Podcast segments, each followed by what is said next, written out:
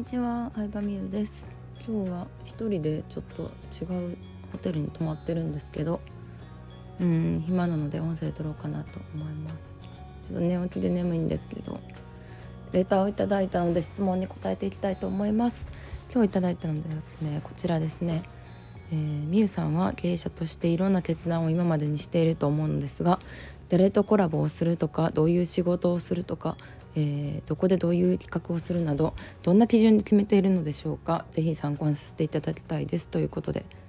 はい、まあ、ちょっとこれ厳しい言い方をするかもしれないんですけど、参考にするってい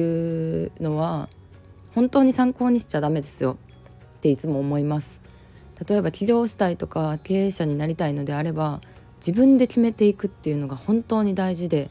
あの決断の連続なんですよね。で、そしてその決断も誰かが責任を持ってくれるわけじゃなくて、自分に降りかかってくる、良くも悪くも。まあ会社員で考えると逆って感じですね。会社だったら自分で決断できない、誰と一緒に仕事する、チーム組むとか、上司もね会社に決められるけど、まあ最終的な責任は取ってもらえるから、大きなミスをしてもね、あの給料がマイナスになることはないじゃないですか。なのであの自分で決めるっていうのがまず大事という大前提のもとで、えー、言うのであれば、私は本当に好きか嫌いかで全てを決めてます。はい、えー、誰とコラボするとかも、あこの人好きやなとか、うーんどういう仕事をするとかも、まあ、やったことないのってやってみないと分かんないこともあるので、まあ、とりあえず直感で面白そうやな、楽しそうやなって思ったら始めるって感じですね。まあ、とはいえこういう働き方ができるのは正直一人企業というか、まあ私の場合はね夫婦でやってるわけですけど、少人数のちっちゃい規模やからできるっていうのはもちろんありますね。会社としての組織で従業員をじゅうにん雇ってるとか、まあ、会社の規模がもうちょっと大きいと社長の好きか嫌いかだけで決めれるわけではないと思うんですけど、でも好きか嫌いかって本当にバカにできなくて、今までの人生いろんな経験をしてきてるわけじゃないですか。絶対いろんな選択肢をしてきて、いろんなうん失敗も、まあ楽しいこととかもいろんな経験をしてきて、その中でなんとなく好きか嫌いっていう直感って磨かれてきたものなんですよ。うん、動物的本能というか、あこういう人と関わったらやばいなとか、なんかこの結構直感って当たりません？初対面であちょっとなんかめっちゃはっきり言うと地雷かもって思った人って、後で何らかのトラブル起こったことっていうのが割とあったりして、逆で初対面であなんか雰囲気いいな、具体的に何っていうのは分からへんけど、あこの人いいなって思った人とは割とずっと長く関わってたりとかもするんですよね。途中で会わない期間があったりとかして、もう何年後かにあ豪華にあったりすると、お互い仕事頑張ってて、あの時に比べたら成長したよなって言い合ってたりとか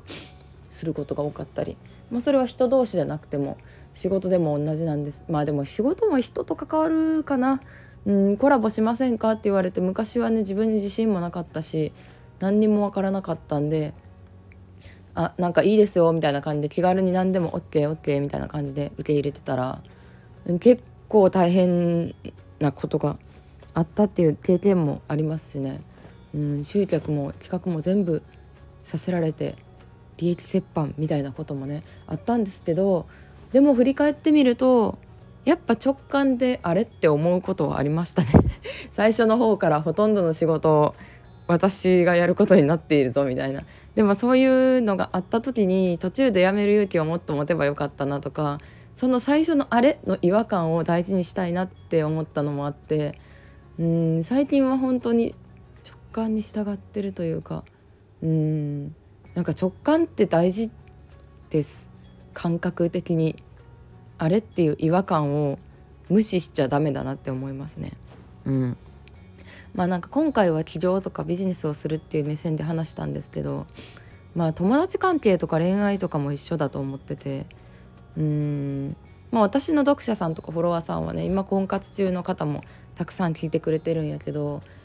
婚活中ってさいろんな人に会ったりするじゃん。その時この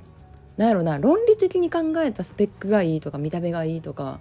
論理的に考えた良さよりも実は直感ってすごい大事だったりして、直感でなんかこの人居心地いいなみたいなのを大事にしてると、なんかやっぱりうーん長く一緒にいてもいいなって思うことが多いんですけど、直感で微妙えなんか微妙やな、微妙に遅れてきたとか、うーん微妙になんかなんやろうな、店員さんに対する態度が嫌みたいなのってどんどん後になって響いてくるなって思ったりは、私の実体験ではですけどありましたね。なのでまあ好きか嫌いかですよ。そうなんか好きか嫌いかで選べるような環境に身を置くのは大事かもですね。組織の中だとね、どうしても人に合わせなきゃいけないことっていうのはあると思うし、私も オーエル の時はあの周りの人に合わせて飲み物を選んだりとか、みんなが A ランチ選ぶから A ランチみたいなこともあったんですけど、でもそういうのをちょっとずつでいいので自分で選ぶっていう機会を増やすといいと思います。自分でお店を選ぶとか、うん、友達と一緒に行く時もあじゃあ私が今回お店選ぶわとか、なんかブログやってる人だったら何かの企画をやってみるとかもいいと思うし、うん彼氏とデートする時とかもいつもお店選びを任せるんじゃなくて自分で決めるとか、なんか自分で決めるっていう機会を増やしていくと、うん好きか嫌いかで判断できるようになるんかなって思いますね。そうその好きか嫌いかで判断決めてるっていう話をした時にうーんって悩んじゃう人が結構多かったんですよ。この話リアルで何回もしてたしてるんですけど、リアルでお会いした方にはうーんでもそれを解消するにはやっぱ普段から決めてないとなとは思いますよね。普段から決めて選んで失敗してもいいんですよ。私も未だにいっぱい失敗してるし、未だにそんな直感とか偉そうなこと言ってるけど直感が外れることもあるし、でも外れた時になんでやろうっていうのを考えるのが本当に大事で、うんまあ、嫌なこと振り返るのってさ結構しんどいとかさ、その時のこと思い出したくないって思うかもしれんけど、それをやらなまた同じ失敗しちゃうんで、まあしばらくして自分の心が落ち着いてきたらえなんであのお店微妙やったんかなとか、うんなんでなんかこの、この人と関わらん方が良かったんかなとか